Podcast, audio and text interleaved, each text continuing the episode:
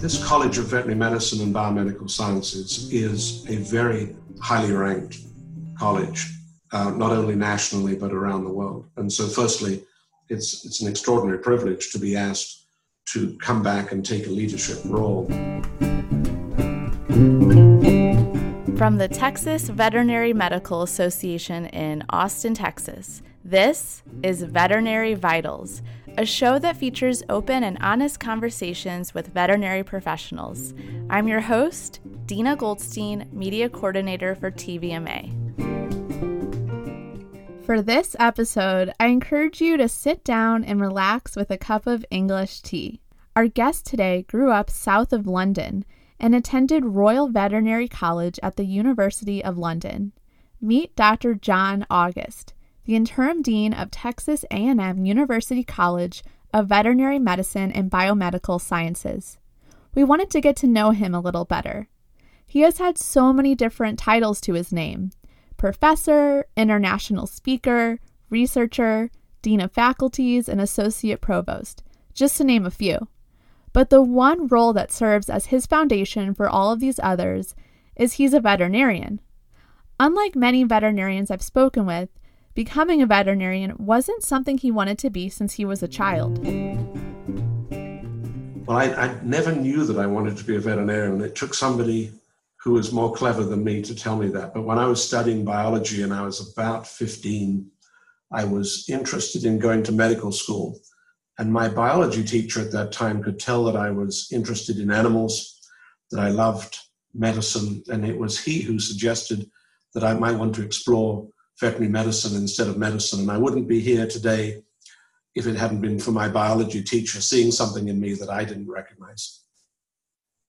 Wow. So, does your biology teacher know the sort of impact he's had on your life? Uh, I, I did, but it was about 30 years too late. I was quite a while after I. Um, I think after I'd had a chance to, with a little bit of pride in my career, I wrote back to him and told him what I was doing. And um, I, I, think that's one of the great pleasures, I think, of being a teacher is that you sometimes get these very delayed thank yous. And I, am a very delayed thank you about 30 years after um, I finished vet school.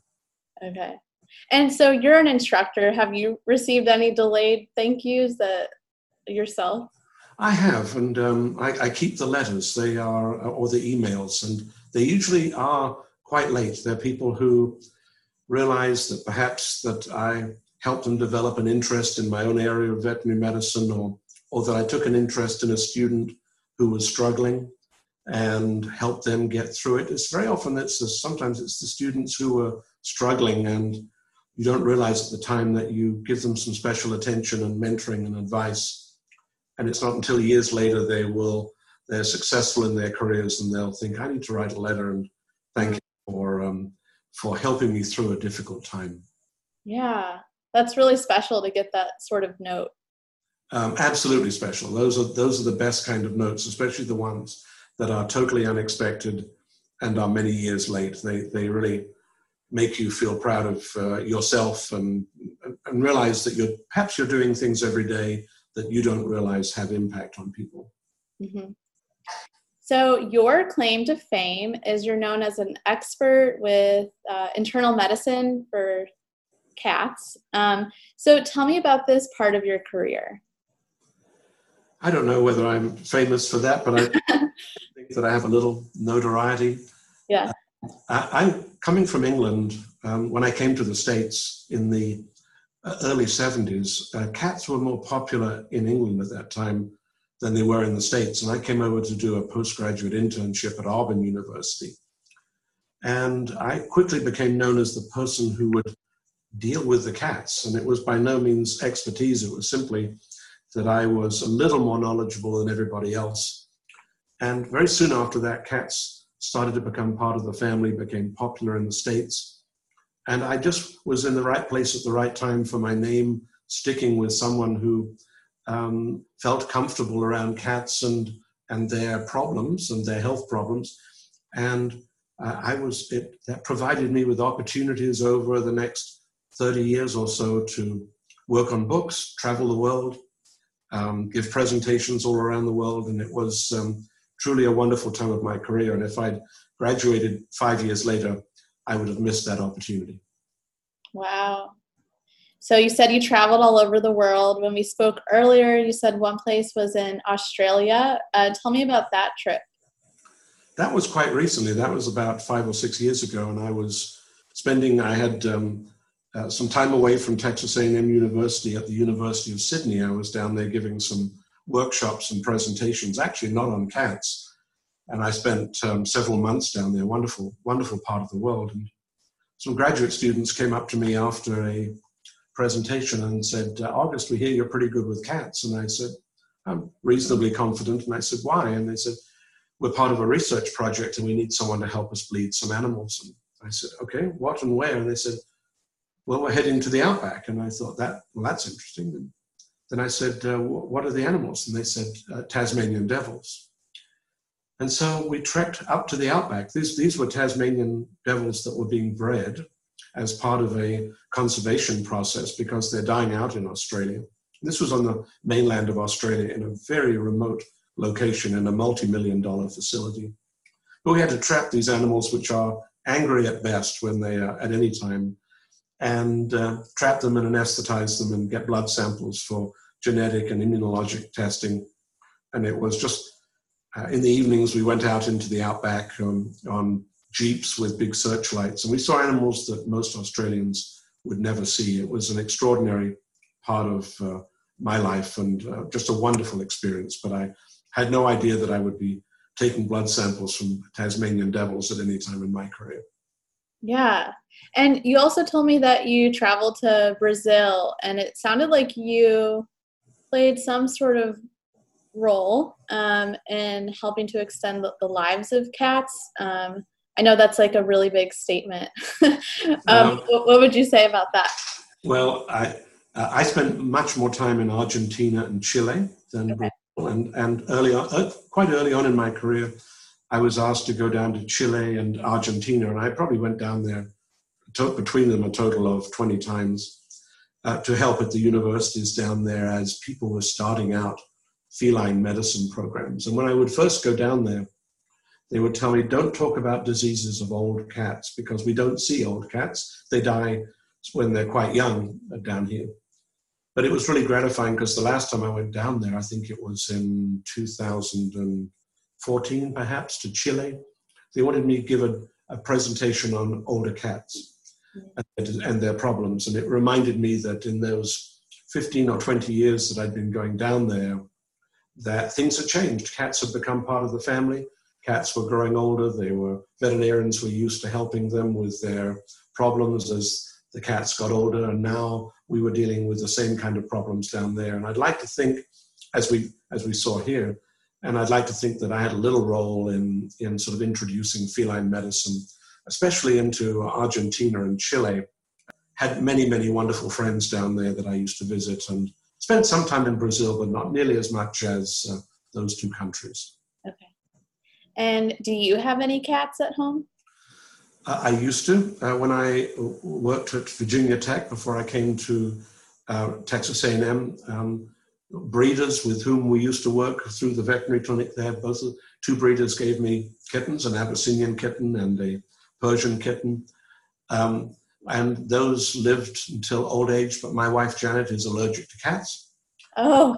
Once once they those kittens passed away, we haven't replaced them, and Janet feels much better now. So we don't have cats at home, and um, and it used to be when I would work in the teaching hospital, I would be seeing cats all day.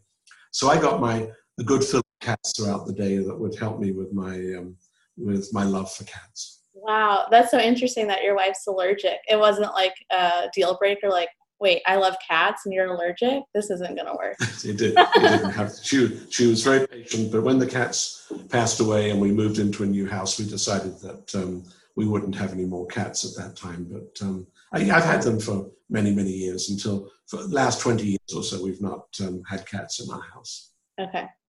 All right. So you started off as an assistant professor of small animal internal medicine at Auburn University right after your residency and master's.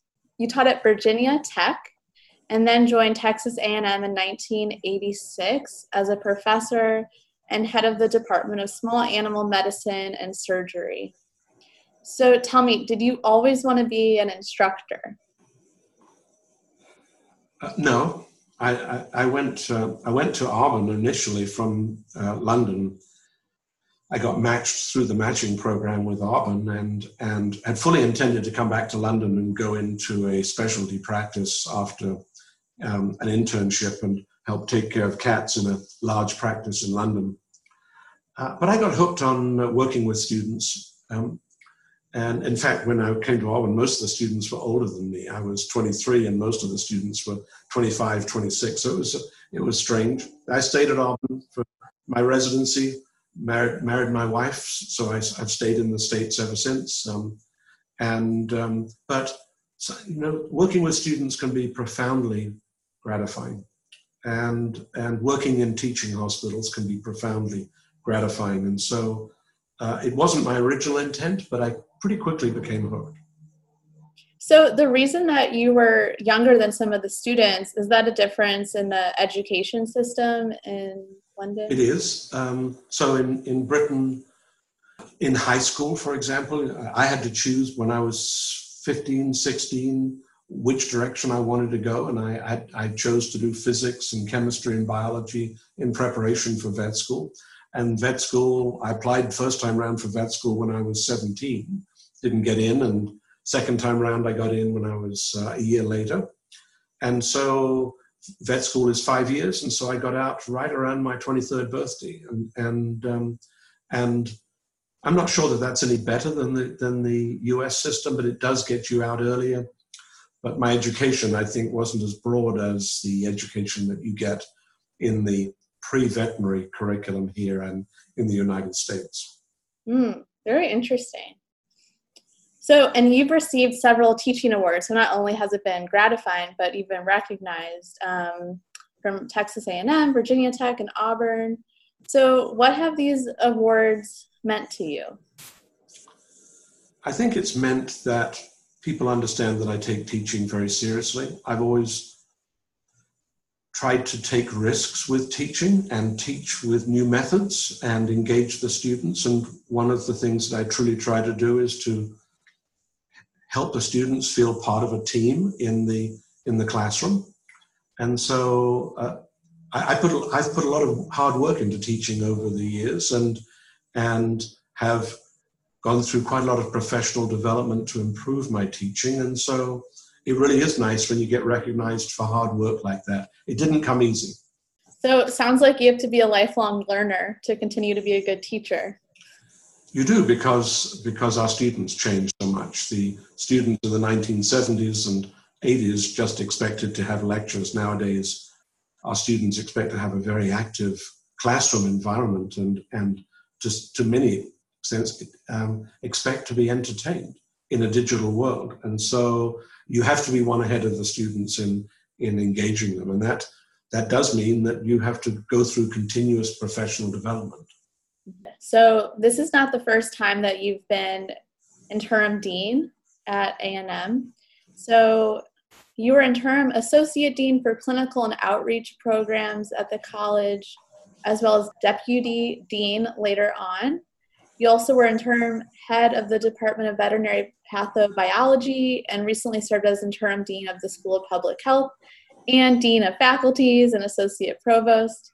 So let's just say you have plenty of experience and knowledge. Why do you enjoy these types of roles, especially those interim positions? Well, I, I never, I never aim to be an interim. You never, you, that's never a goal to be an interim. Um, I've had three quite different positions outside of the um, um, outside of my original career track. I was very fortunate to be the university's dean of faculties, which is a a university wide role in, in all faculty affairs. It allowed me to travel on a number of occasions to our campus in Qatar, Galveston, our law schools. So I had to really broaden my understanding of the university. And When I was winding that down, the provost asked me if I would help her by being interim dean of the School of Public Health. And that was something I never imagined that I would do. But for me, it was a professional opportunity, and I was I felt like I was very challenged. It's not my discipline. I didn't know the people there. The provost knew that I had some uh, appropriate administrative experience, and apparently she trusted me. And it was an intensely rewarding experience um, uh, with some very specific expectations from her. And I think that we met most of them. And as a result of that, when this position came open, she asked me again and said, uh, Would I be interested in doing so? And I, I, respect the provost greatly, and I, I said yes. Uh, and I think when you get to my stage of the career, I, I turned 70 last uh, in, in March, I don't have to worry about permanency in any of my jobs. And so to have different jobs like this has been professionally very challenging and very rewarding. And I'd like to think that I've developed enough administrative experience that I can handle a variety of, of uh, opportunities and challenges. Any stories that sum up your appreciation for this work? So, you know, the role you had at the School of Public Health, uh, Dean of Faculties, anything that you really liked about those experiences? You said it was very challenging. I think for both of them, it provided me with opportunities to understand the scope and of expertise of our faculty beyond veterinary medicine on this campus. I had an opportunity to, to evaluate the dossiers of people who dive into blue holes in the Gulf of Mexico or engineers. I had a chance to interact with former astronauts. I had a chance to go on several occasions to our wonderful campus in Qatar, uh, in Doha, Qatar. So I think, and, and had a wonderful opportunities to understand the role of my colleagues in public health, not only here, but the, the influence they have on the border community near Mexico in Texas, and the amazing things that they're doing throughout our state. So for me, I think the story I could tell is that uh, it, those experiences provided me with eye openers that I would not have had otherwise, that made me very proud to be a small part of this university. So I was going to ask, why did you decide to take on this role of, of interim dean at this time in your life? And, you know, what you were saying was at this time in your career, you're not worried too much about being in place permanently. Um, so it's nice to be able to have that flexibility. And you also said that you respected the provost. Any other reasons you decided to take this role? So this this College of Veterinary Medicine and Biomedical Sciences is a very highly ranked college, uh, not only nationally but around the world. And so, firstly, it's it's an extraordinary privilege to be asked to come back and take a leadership role, and it's changed enormously as well since I left. So I left uh, in 2014 to go to campus positions, and I've been away about five years, six years, and and new buildings, new programs, new curriculum. There's a lot for me to learn, and and so it wasn't as though I was going to come back and have an easy job. And this, none of our jobs are easy. This one is is very fulfilling, but it, it, it is almost like coming back to a new College of Veterinary Medicine and Biomedical Sciences. It's not coming back to the place I left. And I think that that's been very challenging for me in a positive way. And this is a very large college uh, compared to some of the other situations in which I've been involved. The School of Public Health is an amazing school, but it is quite small compared to this College of Veterinary Medicine and Biomedical Sciences. And so uh, it's, it's quite challenging administratively to deal with many important issues at the same time. And I'm, I'm still on a steep learning curve you know, you said you had some professional development uh, being a teacher, and I know you said that at A&M they often I don't know if they ask faculty members to take basic mediation. You know, you have a certificate. I was wondering how that has helped you in your roles. Well, the College of Veterinary Medicine and Biomedical Sciences has a very strong program in, in providing opportunities for its faculty and staff to go through mediation training and dealing with difficult dialogues. And I, I went through that training quite some time ago. uh, and I've been I've been involved in four formal mediations at Texas A&M based on based on that. Um, but actually, it, it, the kind of skills that you learn in listening and in respectful communication and in expectations that comes from mediation training are very useful in, in our work every day. And so it's not as though it's only associated with mediation, but it's dealing with subtle conflict or significant conflict or developing consensus that happens in our work every day. And, and so those kind of skills have helped me along the way in the kind of jobs that I've had, especially with Dean of Faculties. And that office not only had to help with faculty development, but when significant problems arise, and there are nearly 4,000 faculty on this campus and around its other campuses, um, you can imagine that there are issues, and so many issues happen behind closed doors in that office. And you have to learn how to interact with people who are under stress or, or who are complaining or about their work or have criticism about their work. And so those kind of mediation skills uh, helped me deal with those kind of difficult and challenging situations. All right. So tell me what your plans and goals are during your tenure as interim dean. Firstly, with COVID happening at the present time, we have in a very large college and with a college that has a large and busy teaching hospital, uh, there, there's a lot of uh, issues that we need to be dealing with with uh, well-being, physical well-being, emotional well-being. And I, firstly, I'm committed to doing what I can in a college that is already doing a lot along the along those lines I'm committed to bringing additional ideas as to how we can ensure that this is a supportive workplace at a time of great inconsistency and stress, because we really don't know what's going to be happening in the fall semester. We don't know what's going to be happening when 60,000 students return to town, how that's going to affect the infection rate in town, how it's going to affect the educational system, hospital function. So there's a lot of stress, obviously, and uncertainty. And what, one of my main goals is to, uh, to focus on well being.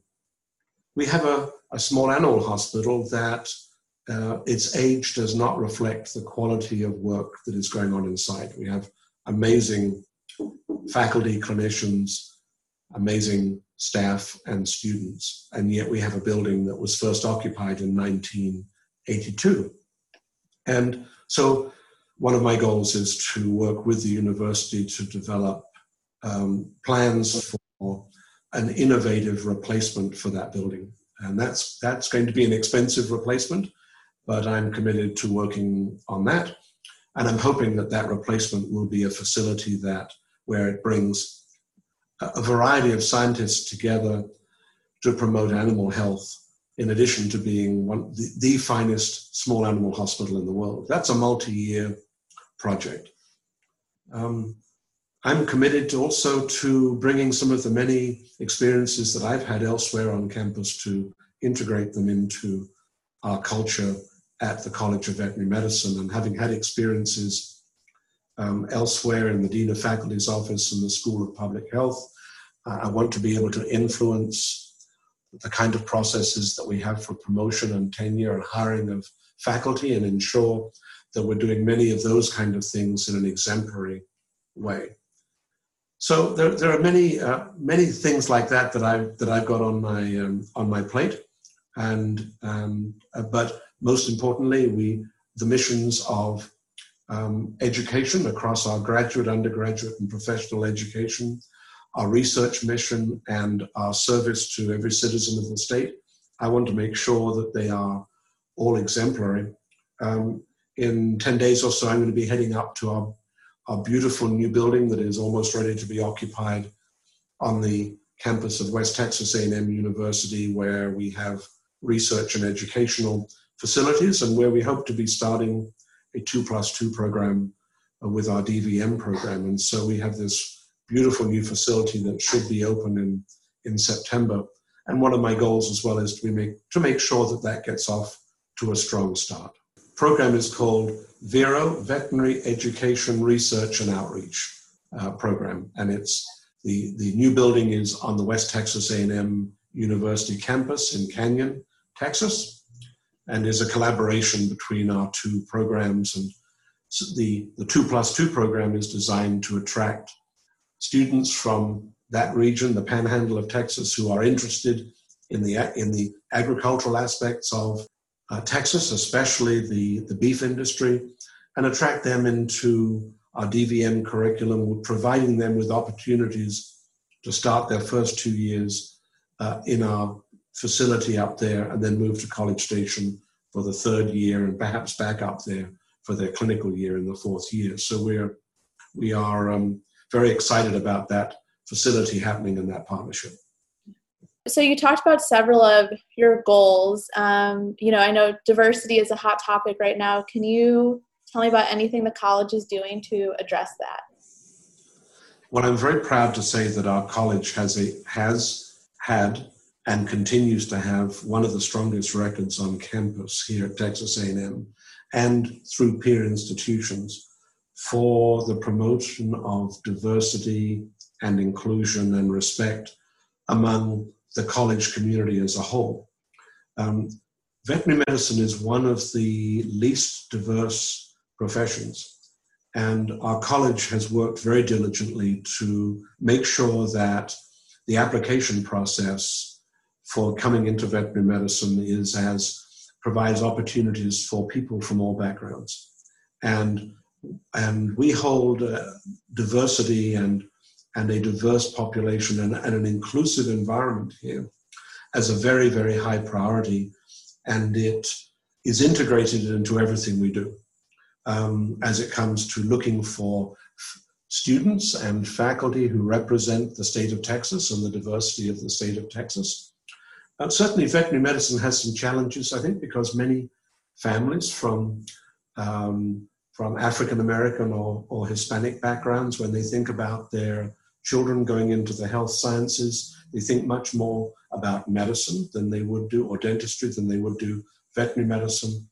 But we also have very strong uh, recruiting uh, programs going on in parts of the state where uh, there are Hispanic populations or African American populations, and where young people may be interested in veterinary medicine. And we have some strong programs in the K through 12 uh, ages, trying to get kids interested in biology and veterinary medicine at an early age so that we can get them hooked. So, yes, our college has a very, very strong track record, uh, and we're very proud of it, of, of working to create a diverse and inclusive environment here.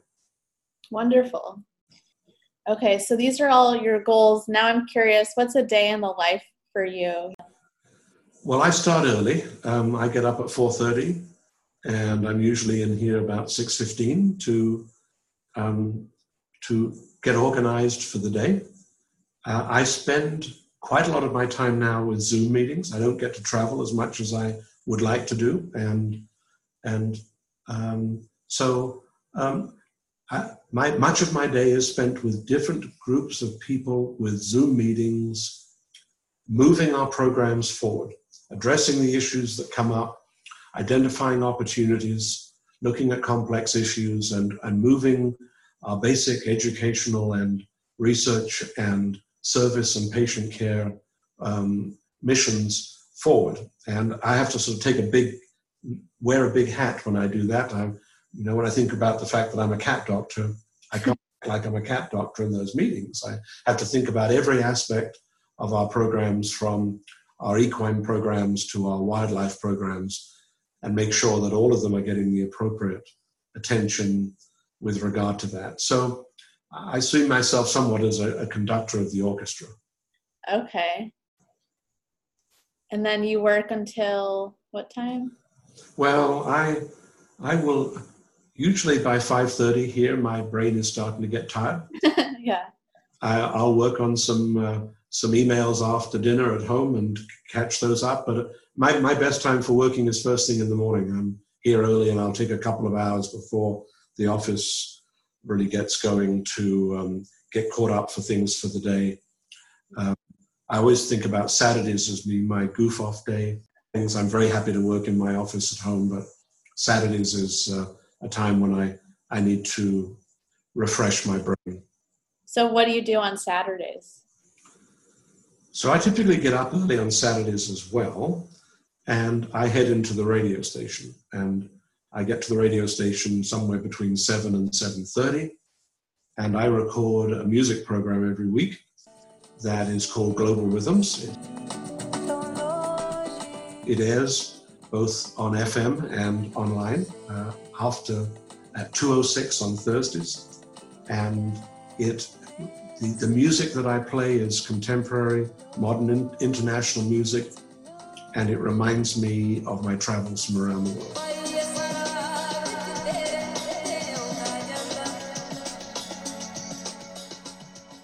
Much of the music comes from places that I had a chance to visit professionally. When I was in Sydney, um, back in 2014, I got an email and they asked me if I would like to do the Thursday afternoon program. And I said, I can't do it live, I have to pre record it. And I thought for a while, did I have the time? And I said, yes, I can't miss doing this. I had done a similar program on Tuesday afternoons with contemporary jazz back in the 1990s and had had to give that up because of commitments. But it's something I do every week. I hate getting up early on Saturday mornings, but the being behind the microphone for two hours playing music provides me also with a wonderful public speaking exercise every week. I try very hard where, whenever I'm speaking to choose my words carefully. And so being behind the microphone and trying to sound as though I'm live is not only do that, but I have wonderful music going in the headphones. And I've got a collection of nearly 2,000 tracks on my iPad, so I play a fresh mix every week.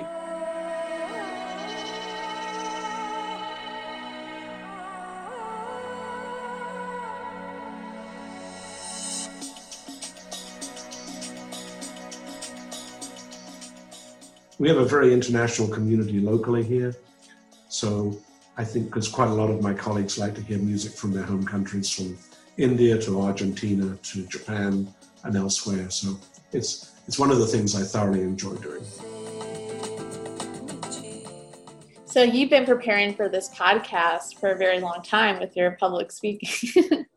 uh, yes, public speaking used to scare me terribly, and now I really don't mind it. I'm I quite enjoy public speaking, as long as I have a little um, advance notice. And so, but going into the studio every week behind a microphone provides me with one more exercise in choosing my words very carefully when I when I'm talking to a very diverse audience, and especially when I'm talking about international um, music and international issues, I have to be very careful about making sure that I'm respectful for for every culture that who might be listening. And I have colleagues in Chile and Serbia who listen every week while they are working or or getting their lectures ready for the next day. So I, I know people around the world uh, tune in when they know that I've I'm on the program.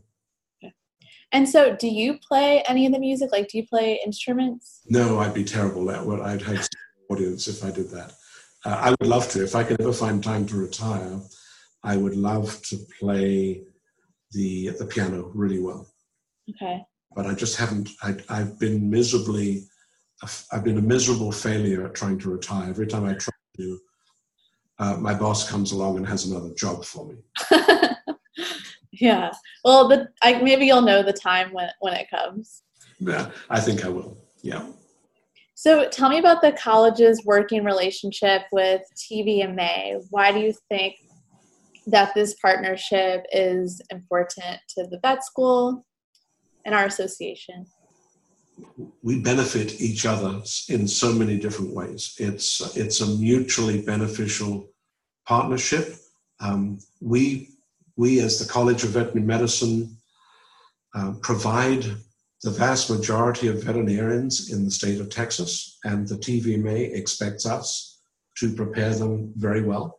Firstly, TVMA is, is our advocate as we have a, need a partner in order to seek the resources from the state that we need. And so we need to be thinking along the same lines. We need to be have a close and trusting partnership because we both have the same goal in in in exemplary veterinary medicine in the state of Texas. And without having that partnership of advocacy and of, um, of us through our outstanding educational program and supporting the research that is necessary in the state to, for animal health, um, neither of us would be successful. So a very healthy partnership is, uh, and that's something that I'm, I'm looking forward to, to working with. But before I left and headed over to campus, I, I certainly enjoyed a healthy relationship with TVMA, thoroughly enjoyed the partnership, and I'm delighted to be back and, and looking forward to working closely with the leadership team of your association. Yes. Anything else you would like to share with listeners about the college, um, your background?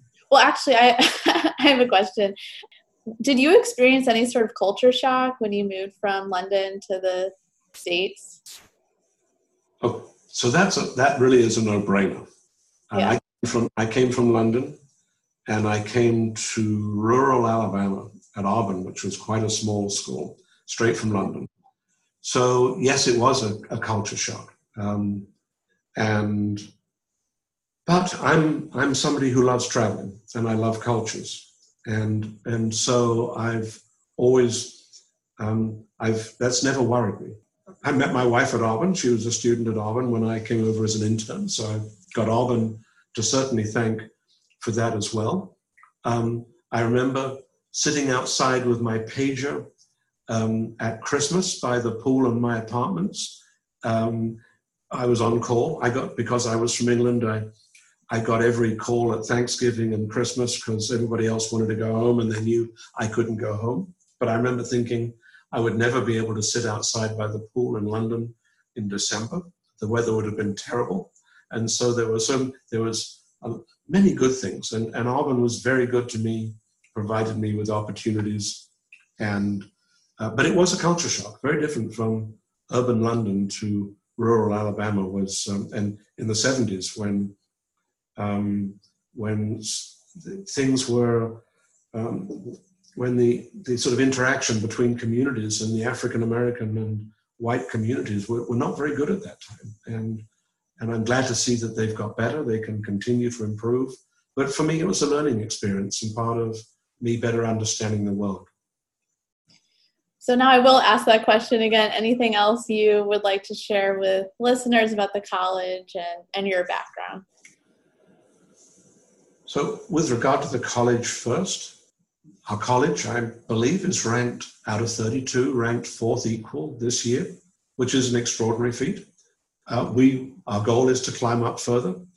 Um, and that's, but it reminds me that I have uh, a job in a very nationally recognized college of veterinary medicine and biomedical sciences. And I always, that is the title of our college, College of Veterinary Medicine and Biomedical Sciences. And that, and we have a very strong undergraduate and graduate program in biomedical sciences. And we're very proud compared to many other colleges of veterinary medicine that we're able to use that full title to show the scope of what we do here.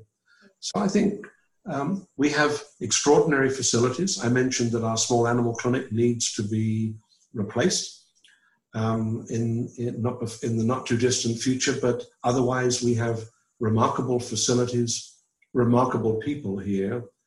And I, I, just feel very proud that I was tapped to steer the ship for a while. And it's uh, enormously uh, professionally satisfying to, to know at least that the provost had trust in me to come back to the College of Veterinary Medicine, a different place than I left six years ago, and and steer the ship for a while. So I, I feel very gratified that she has that trust in me, and I, I fully intend to make sure that that trust is uh, well deserved. Well, thank you so much for your time. It was a pleasure getting to know you more, and you're going to do an outstanding job just from speaking with you. I can tell. Thank you. It's uh, it was fun being part of this podcast. I look forward to a strong relationship and partnership with the TVMA. That was interim dean August discussing the invaluable partnership between the college and TVMA and his goals for the college during his tenure.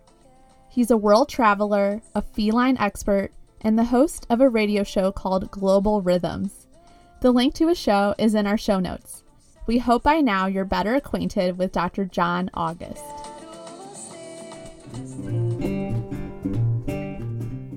On the next episode of Veterinary Vitals, you'll learn about how one hospital is revolutionizing ER veterinary medicine. And I could see that this was going to be something that veterinary medicine takes on. And I wanted to be a part of that journey to bring it to other people and to make veterinary medicine more about our patients. That was Dr. Bethany Weinheimer. She graduated from veterinary school just two years ago and recently joined Veterinary Emergency Group at its first Texas location in Fort Worth. She loves its innovative model and patient first approach.